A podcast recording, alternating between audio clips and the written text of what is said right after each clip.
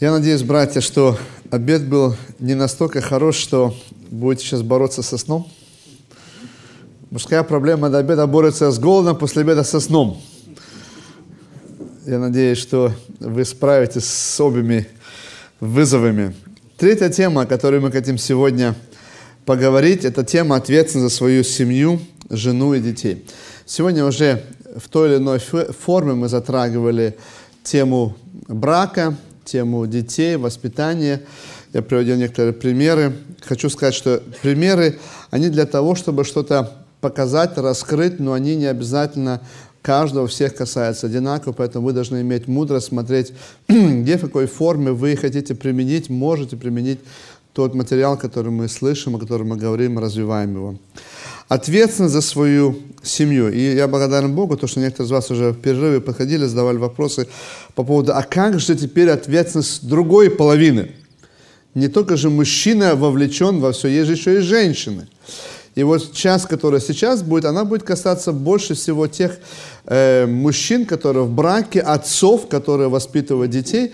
Но я думаю, тех, которые еще не состоят в браке, это будет интересно знать, что же ожидает их и как они могут лучше всего к этому подготовиться. Я хочу начать с того, что мы хотим затронуть ответственность, которую мы имеем в браке как мужья – и если мы внимательно прочитаем места Писания, которые затрагивают ответственность мужчин по отношению к браку, то мы говорим, что мужчина, или мы читаем о том, что мужчина должен любить, любить свою жену.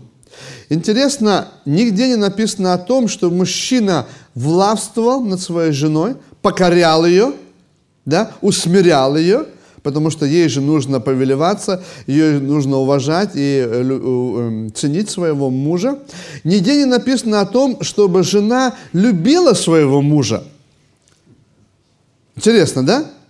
Только в одном месте написано о том, чтобы э, старшие женщины учили молодых жен любить своих мужей и детей и так далее. А в прямом повелении мы ни разу не читаем о том, чтобы жены учились или любили своих мужей. Разве брак не состоит из любви? Нет, он состоит из любви. Но женщины любят по природе своей. Бог так создал, что у женщины очень много любви.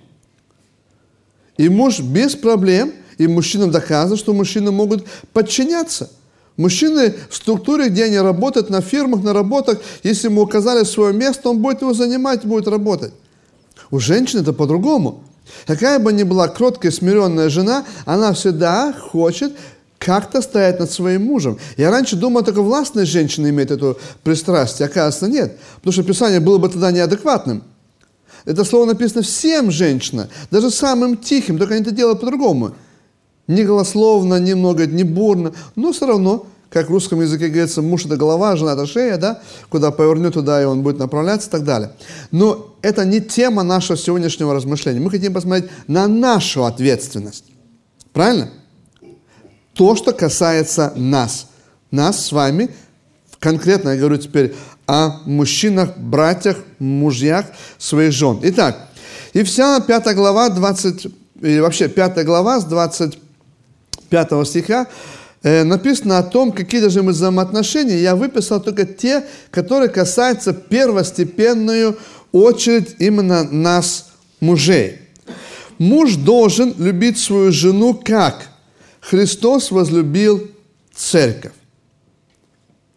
Если мы немножко распишем и подумаем о том, как Христос возлюбил свою церковь, а я сейчас как раз дочитываю Евангелие от Иоанна о том, что Он э, готов принять страдания, и в конце написано о том, что его распнут, поругают, распнут, и э, будет глумиться над ним – то есть человек, э, по-другому, Бог обращается к мужьям и говорит, если мы хотим быть достойными мужьями, то мы должны быть готовы любить своих жен, как Христос возлюбил церковь. Жертвенной, самоотреченной любовью.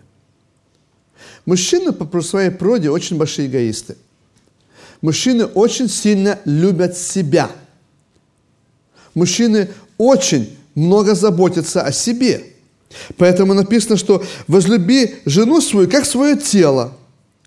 Мужчины всегда знают, когда им нужно покушать, сколько нужно покушать. И даже это, в принципе, и всем известно. Путь к мужчине лежит через его желудок, поэтому женщина знает, стряпать что-нибудь вкусненькое, и этим можно его, как бы сказать, э, расположить, он будет в хорошем настроении. Мужчины любят свое тело. Мужчины любят самих себя. Они драку начинают из-за жен, например, да? Но это не из-за жены начинают драку, а за себя, как бы его унизили. Мужчины очень сильно любят себя. Я все время смотрю, например, в нашей семье, в нашем браке, когда у жены температура 39,5, она встает рано утром, детей отправляет в школу, кормит еще грудного ребенка и как-то живет. Мужчина в 38,9 уже думает, что он скоро умрет – и ему все в семье должны подносить воду, чай, компрессы делать, э, отвечать на телефоны, не шуметь и так далее, и так далее. Папа болеет. Да, это что-то, что присмертное состояние. И вот это мне показывает, что э, физиология практически одинаковая. Но женская такая, что они терпят. Они намного меньше обращают на себя внимание. Мужчины очень сильно себя любят. И поэтому Христос предлагает, чтобы мы немножко посмотрели на себя, как же я люблю себя, и хочу я такую любовью любить и свою жену. И я скажу, что это сложно. И помню то время, когда я мог сидеть в зале и попросить супруга, ты можешь мне сделать чай? Она говорит, да, мило, с удовольствием. А потом после одного семинара подумал, неужели тебе поднять, трудно поднять свое мягкое место и пойти на кухню сделать себе чай? Я почему-то думал, что ну, это же как бы дело супруги. Мне помочь. Если я хочу любить свою жену, значит, сделай ей то. Почему ночью стоят женщины, а мужчины храпят? Вечером они хотят от них сексуальные взаимоотношения, утром бутерброд, а во все периоды ночи хотят, чтобы она еще оставалась за ребенком, потому что ему-то на работу, конечно. Он же добытчик. И, и, и мы странно себя чувствуем. Думаем, что все нормально, друзья мои. Как может быть все нормально?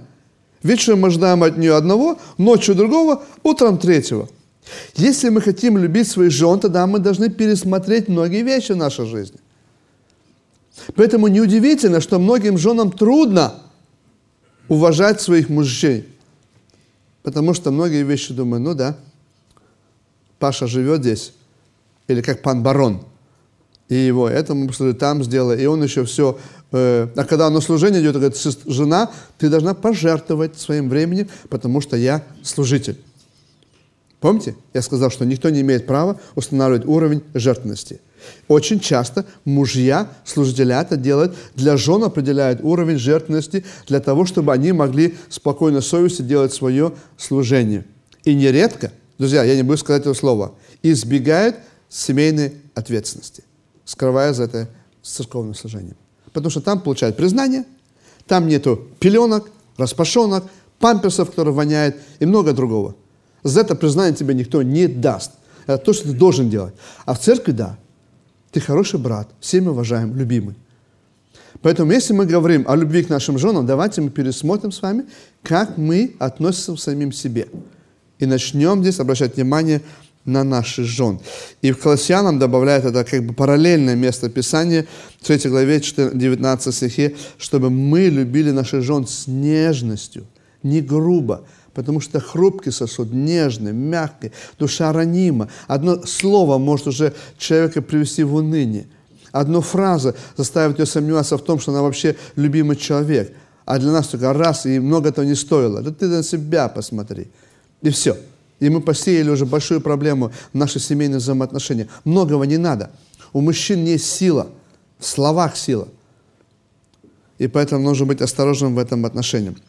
Если э, э, кто у вас когда-нибудь прочитал книгу «Любовь и уважение», мне понравилось, что в этой книге автор раскрывает э, два как бы подхода или три подхода, правильно он разбивает, как бы один и второй. Что происходит, если мужчины не любят своих жен. Что происходит? Как реагируют женщины? Как реагируют женщины, если мужья их не любят? Или, я скажу по-другому, если женщины не ощущают мужской любви. Часто в мужских консультациях по браку я спрашиваю мужчину, потому что у меня обычно с мужчинами работаю, если моя супруга то с женщинами, ты любишь свою жену? Как правило, что они отвечают? Конечно, люблю. Когда я задаю вопрос, чтобы на этот вопрос ответила твоя жена, он сначала не понимает, она говорит, меня тоже любит. Я говорю, я понимаю.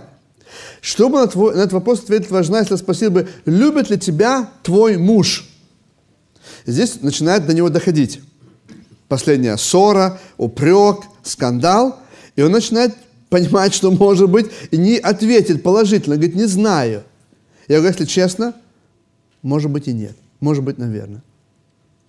Любовь наша к женщинам тогда любовью, если она у нее отразилась как любовь. Мне часто говорят, ну я же делаю, ну я же говорю. Вопрос не в этом. Вопрос, что дошло до того человека, кого ты любишь. Любовь или эгоизм? Ну да, опять отделался подарком, потому что совесть свою хотел успокоить. И мы дорогой подарок купили, или детей сводили в Макдональдс, еще куда-нибудь, да? Но, может быть, даже не любовь. Как поступает женщина? Женщина реагирует, знаете как? Она реагирует без уважения. Жена, которая не ощущает любовь от своего мужа, тендируется к тому, это, я говорю теперь, природно, не уважать своего мужа. Как реагирует муж, если его не уважает? Как реагирует муж, который не уважает? Он не любит ее. Муж перестает ее любить. И знаете, что интересно? Что мы свои действия оценим намного положительнее, чем действия другого человека.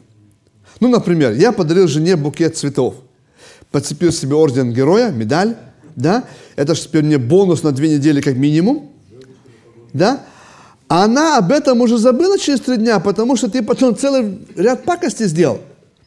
А ты все живешь с этим букетом. Ожидаешь от нее вечером, днем, там, в другое время. Все этот букет у тебя в руках, все еще до него вспоминаешь, 30 евро отдал. Еще как я покупал его, да, как торопился, спешил – а для нее это, ну, букет букетом, хорошо, спасибо, вообще я люблю, чтобы ты с тобой лучше время поделился побольше, чем цветы дарить. Тем более потратил много. Некоторые женщины не уважают цветы. Многие да, некоторые нет. Но время, которое ты с ней не проводишь, этого они не ощущают. И жена начинает реагировать без уважения. Муж, ага, меня не уважает, ну, значит, я тебя не люблю, значит, он свое внимание начинает на другие вещи – в лучшем случае на компьютер, на какие-нибудь свои хобби. В худшем случае он начинает прятаться за работой и с другими вещами. И получается порочный круг. И мы в этом порочном круге вращаемся. И у нас есть всегда вспомнить о том, что моя жена меня не уважает, поэтому я ее не люблю. Женщина говорит вопрос, мой муж меня не любит, поэтому я его не уважаю.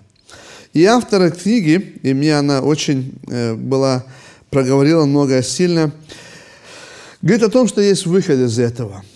Есть выход, потому что мы, люди, созданы для того, чтобы поступать по-другому, чем просто это предлагает нам мир. В мире это нормально.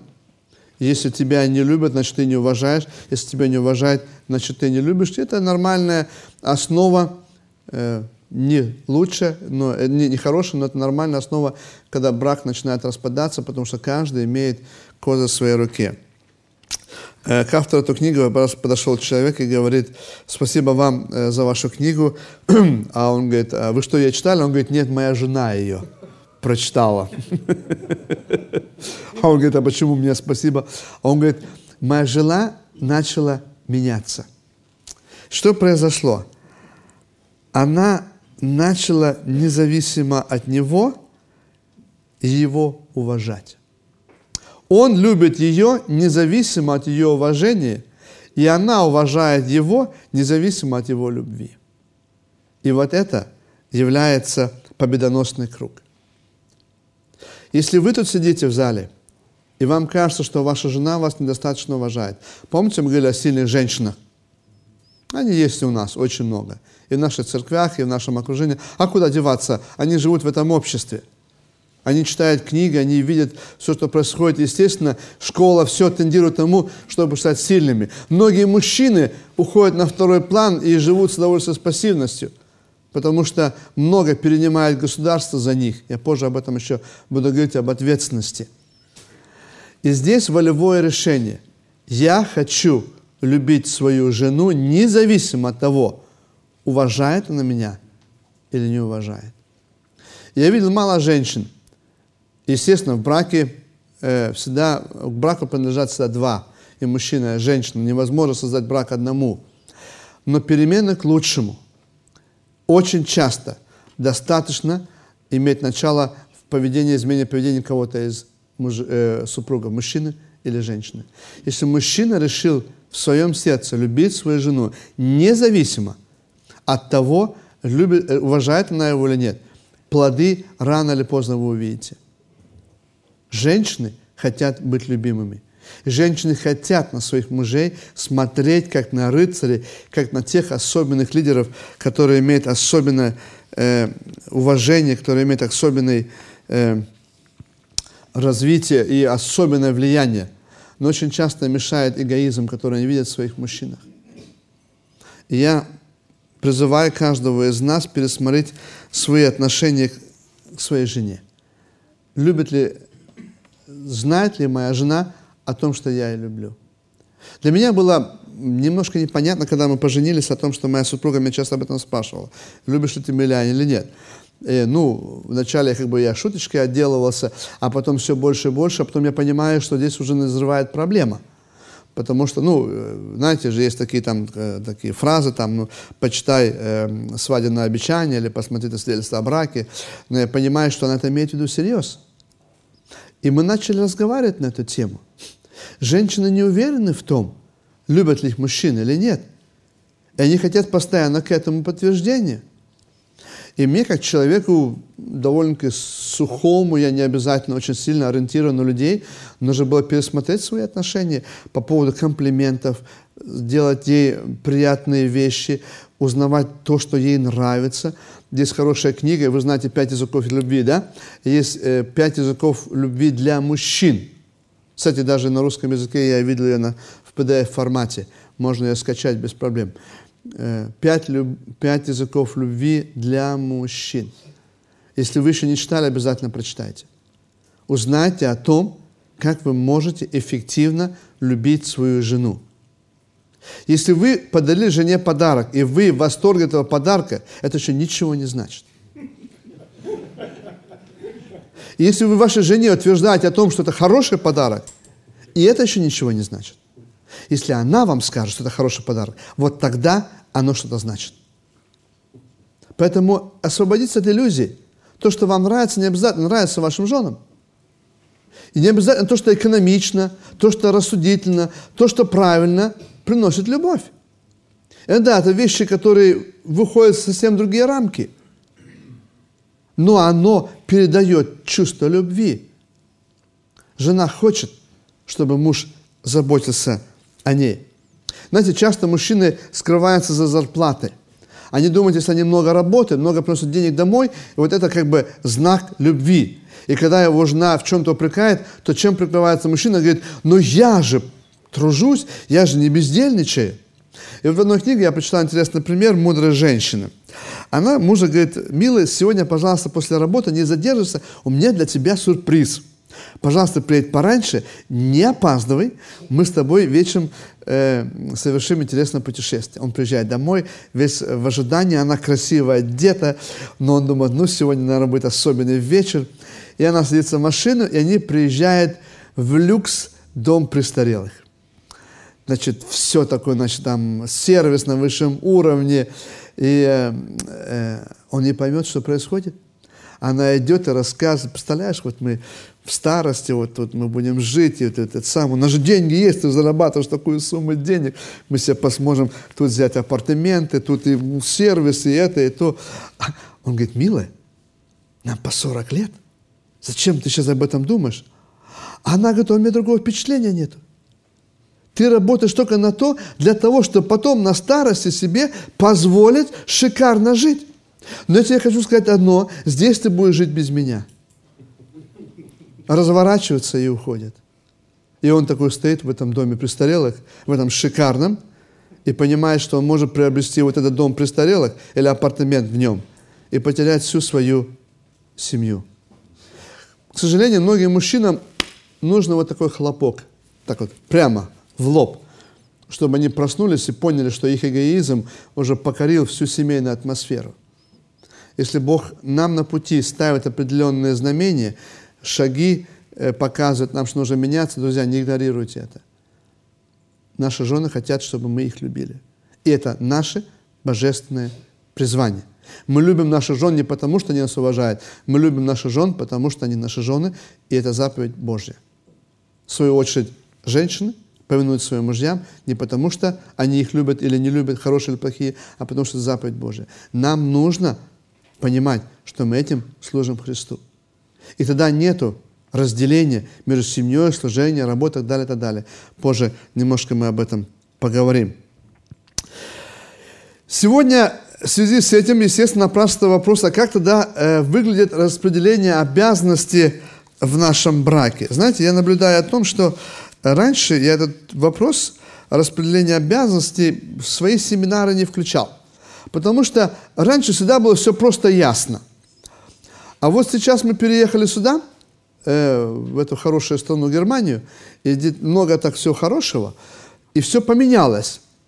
И теперь мужчины говорят, слушай, ну вот раньше как распределялись обязанности? Мужчины работали на улице, а женщины где? В доме. Все было ясно, да? Если огород скопать, там еще что-нибудь, значит, мужчина там, жена убирается, стирает, готовит, детей там воспитывает, мужчина там, женщина здесь. Все как бы ясно. Теперь мы приезжаем в Германию, на улице больше нету, я же живу вот в таком доме, у меня кроме балкона полтора на два ничего нету, да? А женщины, как и, э, как и работали раньше, только к ним добавляется теперь еще больше. Нам нужно содержать за свое же э, э, шикарное состояние, значит, наши женщины идут на работу, они теперь и на работе 8 часов, и потом что еще? Стирают, готовят, убирают, детей воспитывают. А мужья что? Только на работе и все. И я увидел, что здесь начинается перекос, и очень многим женщинам трудно уважать своих мужчин, потому что те скрываются за распределением, за классическим распределением ответственности. И я считаю, что сегодня нам нужно этот вопрос пересмотреть. На том, как мы распределяем обязанности в нашей семье. И это четкое выражение того, как мы понимаем наши взаимоотношения в браке, и насколько я готов практически любить свою жену три вещи. Нужно обязанности распределять в зависимости от времени. У кого есть на что время. Если у вас смена с двух, и вы дома до обеда, а жена ваша работает до четырех, то не бойтесь приготовить обед. И дети ваши придут домой и покормят то, что вы сделали, а не ваша жена. Если есть на это время. В зависимости от даров – Раньше все было просто. Сейчас некоторые жены хорошо разбираются в финансах, других вопросах, например, муж разбирается больше. Посмотрите, кто что умеет делать лучше. Распределитесь, посмотрите, где у кого есть сильная сторона. Далеко не все мужчины хорошо водят автомобили. У нас есть друзья, где он сидит рядом, а она сидит за рулем. Потому что если он сидел бы за рулем, бы, они бы в каждый второй поворот бы заезжали, бы, и, ну, туда доехать нереально. Ну, такой человек, он просто он интеллигентный, у него высшее образование и докторская степень, но в этих вещах как бы он не состоявшийся. В зависимости от потребности. Когда нужно что сделать? Раньше я так думал, ну, жена же на кухне, я дома. И получалось, я жене говорю, давай пригласим гостей, я же люблю общаться с людьми, да? Она, смотрю, такая не очень. Потом начали выяснять, во-первых, комплекс. Ну, знаете, когда мы были на Украине, украинская женщина накрывает стол отсюда и до конца. Вот. Там три только холодных блюда, два горячих, четыре закуски. Это только потому, что друзья пришли, так скромненько все. Жена говорит, я так никогда не смогу накрывать. Но не говорит же мне об этом. Пока мы не сели, разобрались, я видел, что комплекс. Второе. Гости ушли, где супруга? На кухне эту всю гору посуду перемыть, и она это два-три раза делает, а потом говорит, А у меня еще четверо маленьких детей, и тебя постоянно нету дома. И я понял, что это не подход. И я пересмотрел свои вещи. Во-первых, мы посмотрели о том, что нужно по-другому готовить, попроще меню. И это моя ответственность, это коммуницировать. То есть говорить об этом, ну так мы принимаем. Не она оправдывается то, что не поставила 15 блюд, а только 3. А я как мужчина, защищаю ее, говорю, в нашей семье вот такая традиция. Для нас важно общение, лучше чаще, но меньше, чем много и никогда. Второе, второе, что я понял, если она готовила обед, и я в этом не очень, ну, посуду помыть я уж точно могу. И когда у нас сидят гости, она общается с ними, я занимаюсь посудомоечным комбайном. О, классная вещь, кстати. А? Туда все можно загрузить, забросать, чук, закрыл дверь, и она поехала. Благословение. Но она не переживает за это. Она сидит здесь, общается. Я там 15 минут вернулся, э, и ей было время поговорить. Друзья, многие вещи можно пересмотреть. За последние пять лет Бог мне показал о том, что хватит быть лентяем, учись готовиться. Уч, учись готовить на кухне. Да, э, честно говоря, я даже элементарные вещи не мог приготовить раньше.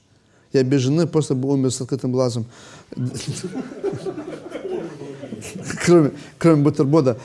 А сейчас я понимаю, что ну, нельзя ли так. Если я люблю свою жену, значит, я должен помогать ей. У нас сейчас дети выросли, она больше работает на работе. У меня бывает время, где я дома, не всегда в командировках. Почему я не могу приготовить? И недавно еще дети похвалили о том, что сказали, что приготовил лучше, чем мама. А что для папы надо? Это же мужчина признание же, да? Значит, у меня опять адреналин, живой интерес. Если мы выезжаем на природу, то плов готовлю я на костре. Я не с Киргизии, никогда его не готовил там. Но, слава Богу, в нашей церкви есть целый ряд людей, которые с Киргизии и научились. Недавно с женой э, пробовали грузинские блюда готовить, э, хачапури, или там э, есть у них еще различные другие. Реально, друзья мои. И жена, если видит, что у мужа есть интерес, что помогает, они 15 ему толкают, Бог толкает, вынеси мусор, вынеси мусор, вынеси мусор, и как пластинка уже повторяется.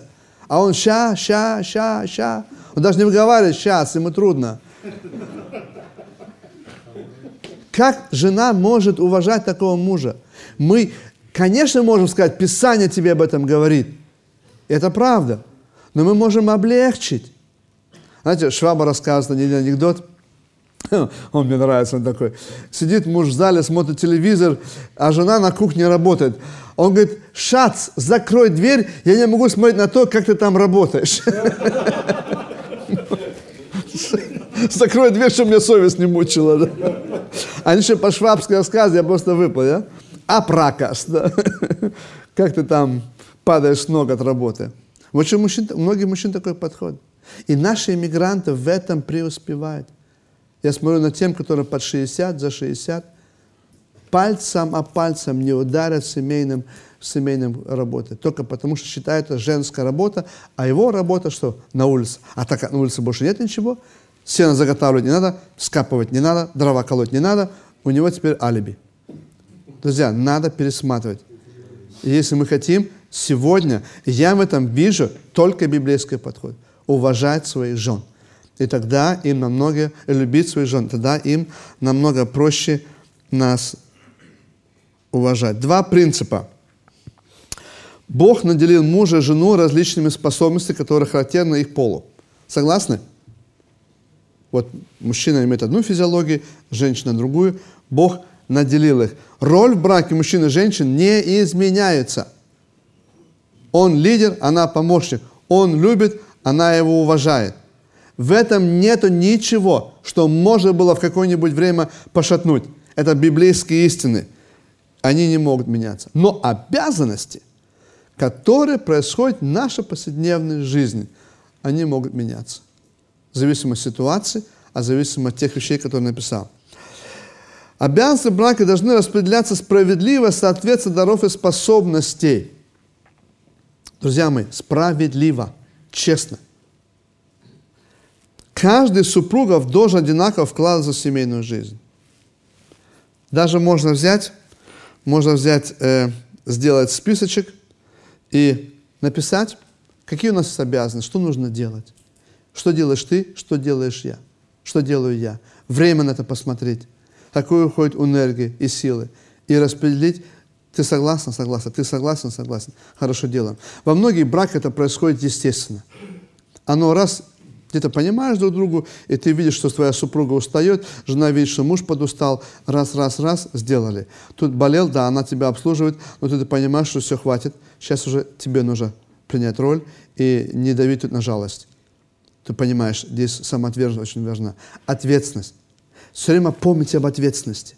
Наша ответственность создать гармоничную семью, чтобы дети, и мы этим подаем пример. Мужья подают пример женщинам и мужчинам, мальчикам и девочкам. Они потом уходят, женщины, и того даже не осознают, что поступают так же. И когда видят, что в семье у родителей была гармония, и здесь четко было распределение, и никто другого не ущемлял, Часто бывает так, что мужчины или женщины позволяют себе очень дорогие покупки, а другой говорит, да, мне достаточно шарф на, на Рождество. А, а там другой или другая покупается огромнейший вид. Должно быть четко, друзья мои. Потому что со временем это начинает точить наши взаимоотношения. Должно быть справедливо. Не бойтесь этого. Сядьте, обговорите, обсудите и спросите решение и мнение вашей жены, вашей э, половины и вместе составляйте тот план, который поможет вам успешно жить в вашем браке. Или есть вопросы? Я хочу, не хочу, чтобы вы у меня зазевались после обеда.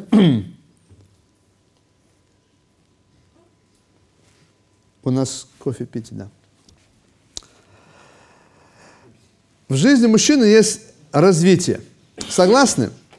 И если посмотреть на некоторые фазы, на некоторые фазы, то обычно есть фаза, где получает обучение – то есть ты получаешь информацию, приобретаешь первый навык работы, и ты где-то себя находишь, да? Этот период тянется до 25, 7, у кого-то 30 лет. Это как бы формирование как бы, э, первого этапа развития мужчины. Я не говорю об его подростковом, молодежном, может быть, было отдельно поговорить. Говорю именно как уже взрослого э, человека, который принял за себя ответственность. Потом есть фаза активной работы – как правило, здесь уже мужчина знает свою роль, уже его уважают, уже он нашел свое место в обществе, в церкви, э, в семье, то есть он уже активный. Что интересно, здесь в этом периоде э, больше всего у мужчин энергия, и меньше всего у него есть время для своей семьи. Согласны? На работе у тебя там предлагает умшулум, предлагает тебе повышение квалификации, в командировке посылает, и ты чувствуешь, что ты можешь развиваться, у тебя есть энергия. А у твоей супруги маленькие дети, ограниченность, и ты разрываешься между там, где ты получаешь признание, то есть твоя работа или твое служение, и между тем, где в тебе нуждается. Здесь найти баланс очень-очень сложно. Это большой вызов для молодых семей. Очень большой вызов. Э, возраст, который потом в средний возраст. Вот на нем я хочу остановиться, потому что одна часть людей, которая здесь сидит, именно тем, которые 40 плюс. Согласны? Кому здесь 40 плюс? Некоторые даже руки не поднимают. Потому что ему уже 60 минус, да?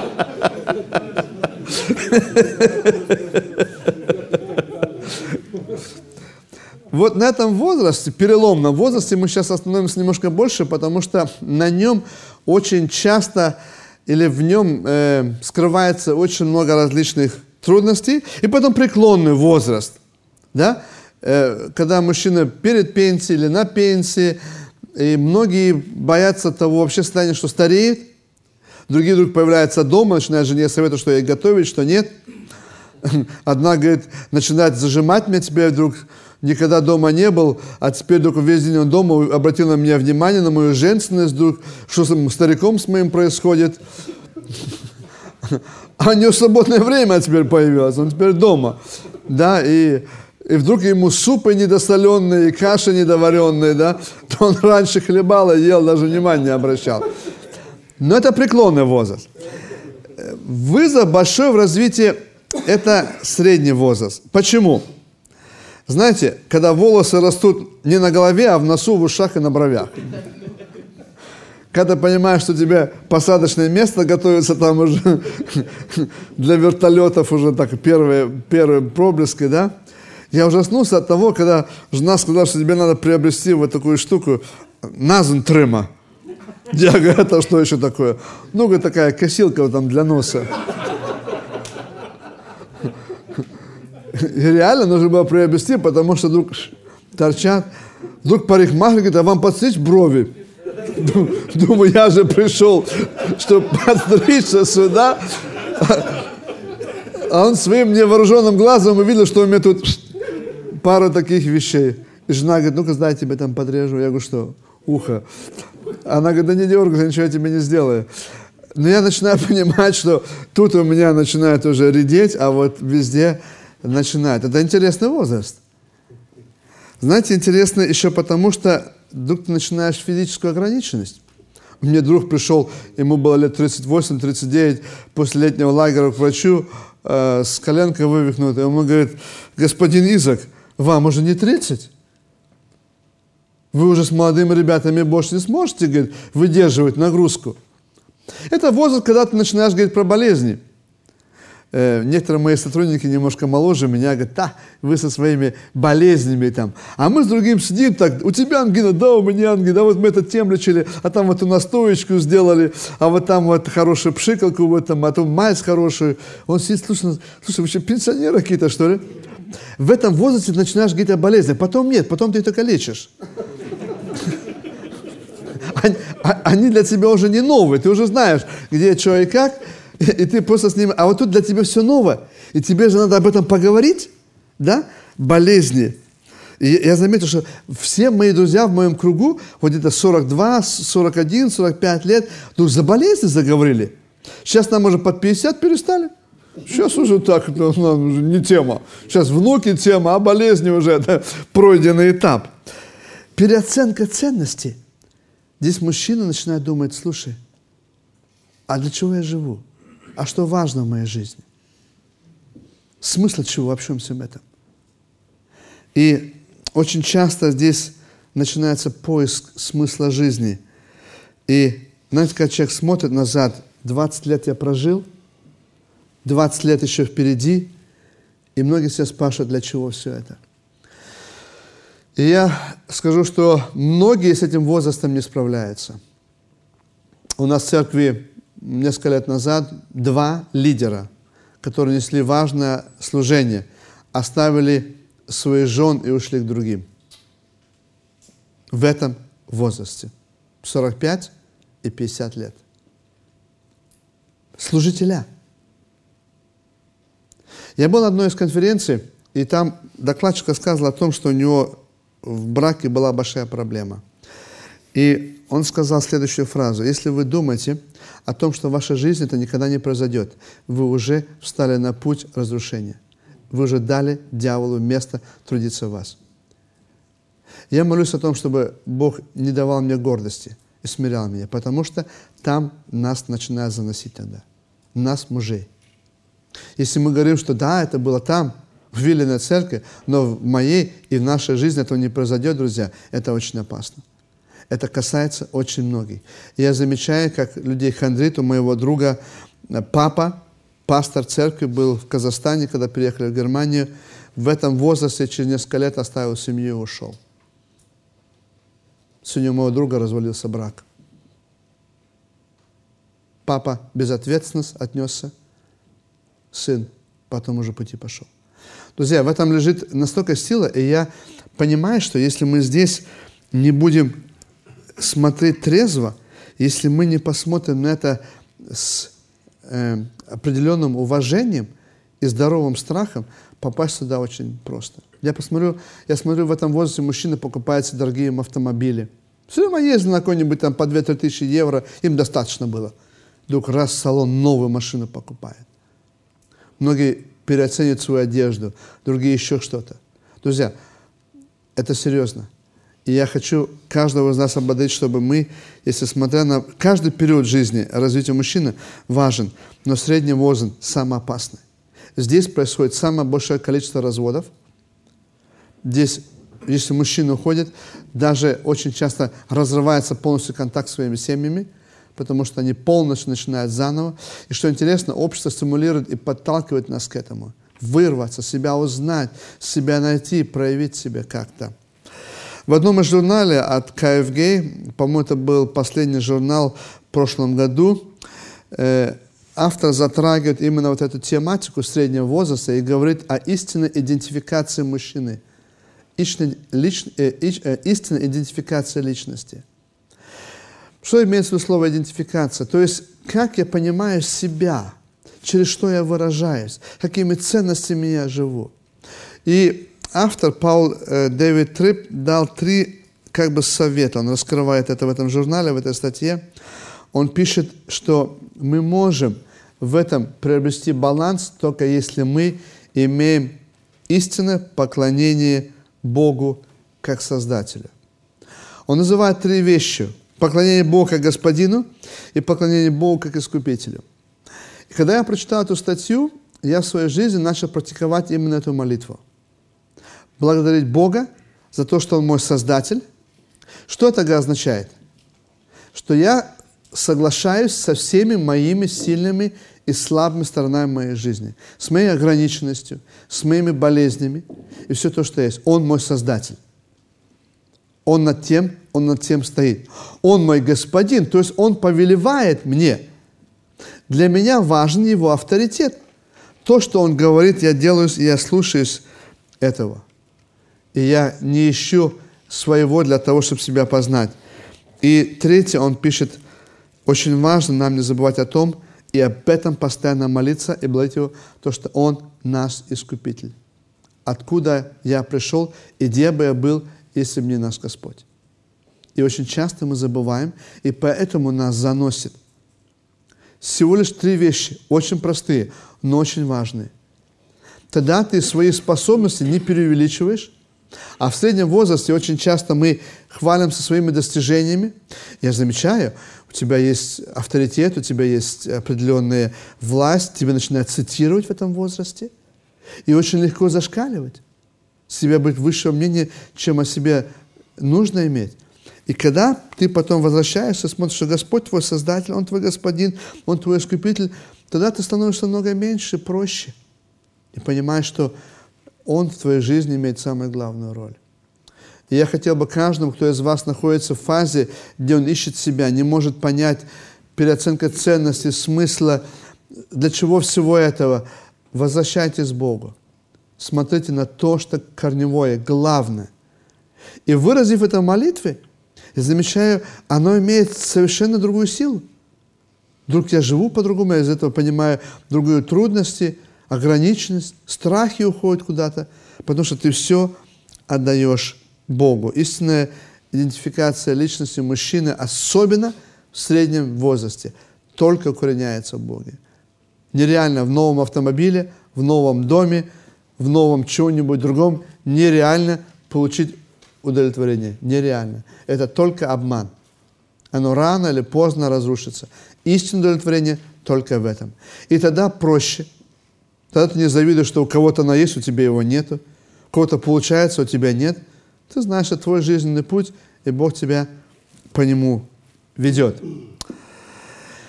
Мужская конференция, как мы можем не поговорить о половых потребностях мужчин, правда? Не обязательно, да? Вам знакома эта фраза? Я хочу секса, а она нет. Нередко ко мне подходят мужчины говорят, не знаю, вот как у нас вот такая вот проблема.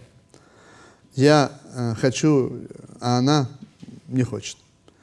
И я сталкиваюсь очень часто и э, в различные периоды жизни, либо когда маленькие дети, у, у женщины одно поведение, в среднем возраст у нее другое поведение, и вот здесь по-разному.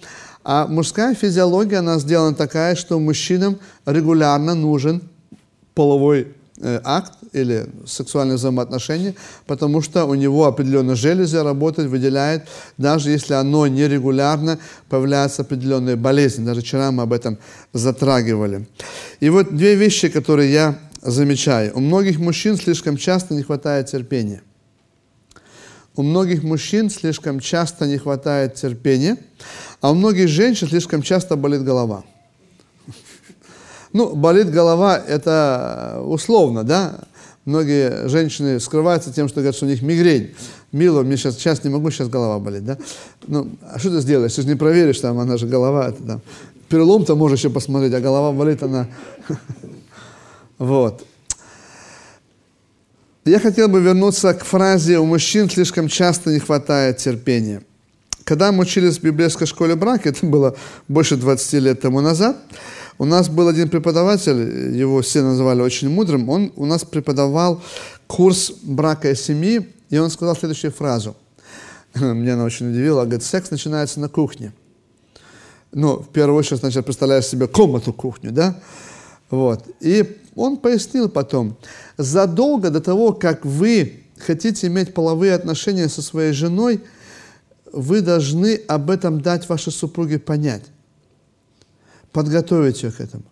У очень многих мужчин не хватает терпения, классическая ситуация, или в постель, он вспомнил, что оказывается, что есть женское тело, еще, может быть, он увидел, что она переодевалась перед ним, и он так, у, точно, милая, как ты, мол, а, ну, ну, ну, начинается, там, голова болит, классическая ситуация, а у нее не болит голова, она начинает все вспоминать то, что было час назад, два назад, три назад, пять назад и понимать, что она не расположена.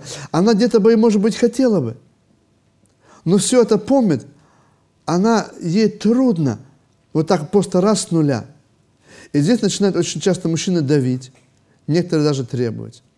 И, к сожалению, что их браках нередко бывает насильственные половые взаимоотношения, там, где просто мужчина требует от женщин этого. Секс начинается задолго до того, как он начинается. Многие женщины хотят, чтобы они прочувствовали любовь. И так она должна быть. Если мы только хотим ради полового акта, значит, мы просто используем свою жену. Я сейчас не стал все места Писания записывать о том, где написано, что мы встречаемся не для того, чтобы удовлетворить свои потребности, а чьи потребности? Потребности противоположного. То есть ее потребности удовлетворяем мы, наша потребность удовлетворяет она. И здесь очень важно не менять эти акценты. Какие потребности имеет моя жена? И во многих браках это может длиться долго, потому что для того, чтобы уйти в сексуальную гармонию, врачи говорят, некоторым для этого нужно полгода, года, кому-то еще больше. Очень важно здесь очень иметь тонкий подход и понимать. И в одном из журналов, который недавно вышел, Мово, не знаю, получали вы его или нет на немецком языке, журнал специально для мужчин, они затрагивают эту тему, и интересно, автор одной из э, тем, которую описывает в этой книге, именно по сексуальным взаимоотношениям, говорит следующее.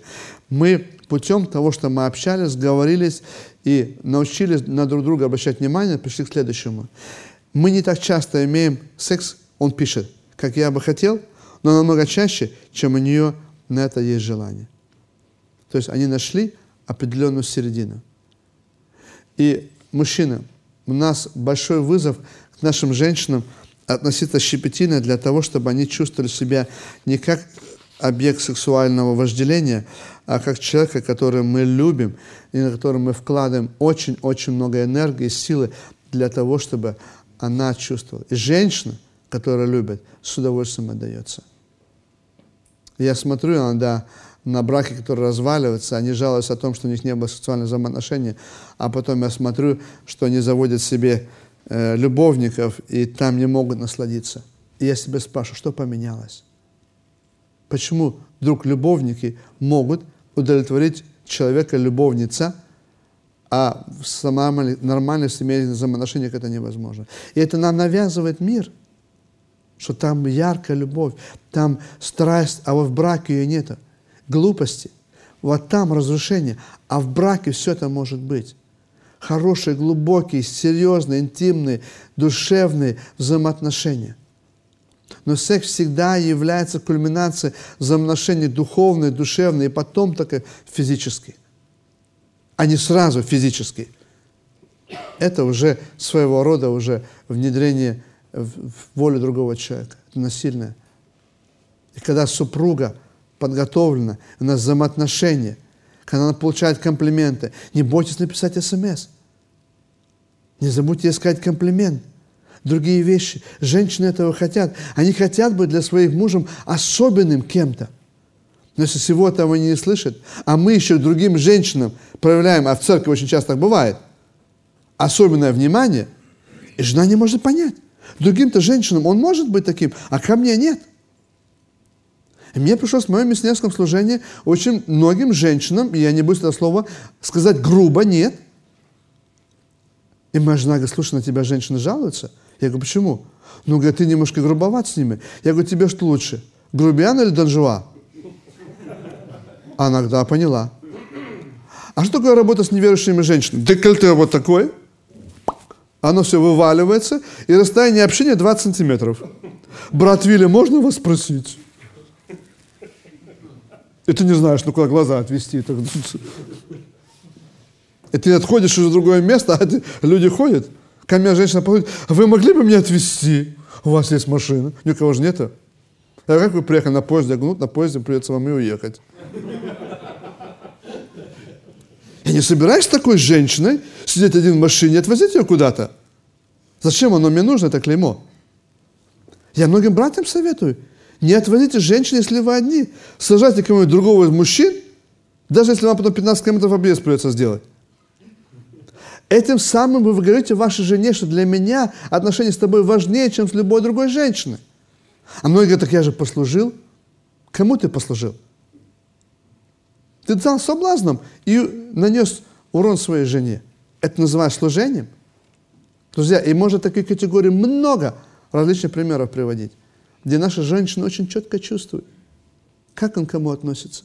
И потом, когда доходит до половых взаимоотношений, мы не можем понять, почему к нам поворачивают холодную спину и плечо. И мы говорим, О! друзья мои, это очень глубокая и серьезная тема. Последняя тема – тема воспитания детей, мы так много уже говорили, ответственность. Мы все время говорим о ответственности нашей. Если мы посмотрели бы на тему воспитания детей, оно не будет нашей сегодняшней темой, но мы хотим говорить об ответственности к этому подходу. Где находятся мамы в вопросах воспитания детей? Вот если круг воспитания детей, где находятся мамы? Мамы находятся в центре. Согласны все? Где находятся папы? Папа находится за кругом.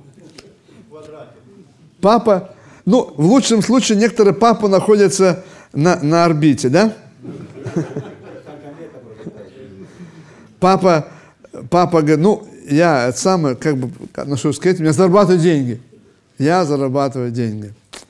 Где должен находиться папа? Рядом с мамой. Э, есть общество, я недавно только о нем услышал Международный центр отцовства. Александр Марченко его возглавляет, один из братьев, и я у них увидел вот эту схему и думал действительно, насколько оно актуально и насущно сегодняшней нашей теме. Очень много пап находятся за кругом воспитания детей. Это твое дело. Ты дома, жена, ты занимаешься, это твое дело. А если еще она на работу пошла, она на работу ходит и занимается всем угодно здесь. Некоторые папы на орбите, они рядом, они так смотрят за всем внимательно, вечером наказывают своих детей. По воскресеньям, может быть, Макдональдс сводят, но они на орбите, они за всем этим ситуацией влияют. Но ответственность перенять мы не хотим. Мы как бы так контролируем за всем, да? И дети наши четко понимают, кому нужно пойти с вопросом к папе, кому с мамой. И здесь с мамой найти общий уровень и быть рядом очень-очень большой вызов. И не так это уже просто. Мы с вами не только мужья, мы с вами и те, кто среди нас удивляется, отцами, должны находиться в центре вместе с нашими женами. И я до сегодняшнего дня должен сказать, что это вызов. До сегодняшнего дня. Мы не всегда с моей женой одинаковы в мыслях что касается по отношению к детям. Сейчас дети взрослые. Кому помогать, кому нет, как помогать, почему помогать, что делать с внуками и так далее, и так далее. Это постоянный процесс. Но я ловлю себя на мысли, потому что моя тенденция все время слегка вот так вот знаете, к кругу смещаться. Ну, ты решай. Типа того, ну, же. Я понимаю, это неправильно. Церковь смещаться назад, там, где жена. Если мы хотим, чтобы у нас было гармоничное взаимоотношение, тогда мы смещаемся туда, и наши жены тогда могут нас за это уважать, ценить, потому что мы не боимся ответственности.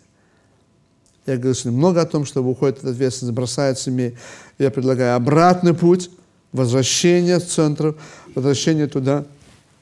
Если нас там еще нету, то очень важно, чтобы мы там были. Мы немножко затянули время, немножко позже начали, но у нас сейчас время чаепития. Вот у нас здесь кормят на убой, да? Чай до обеда, обед, чай после обеда. Уж, ужина не будет, хорошо. Не будет, да. Иван, скажи несколько слов, как сейчас, или кто-то, может быть, помолится, и тогда.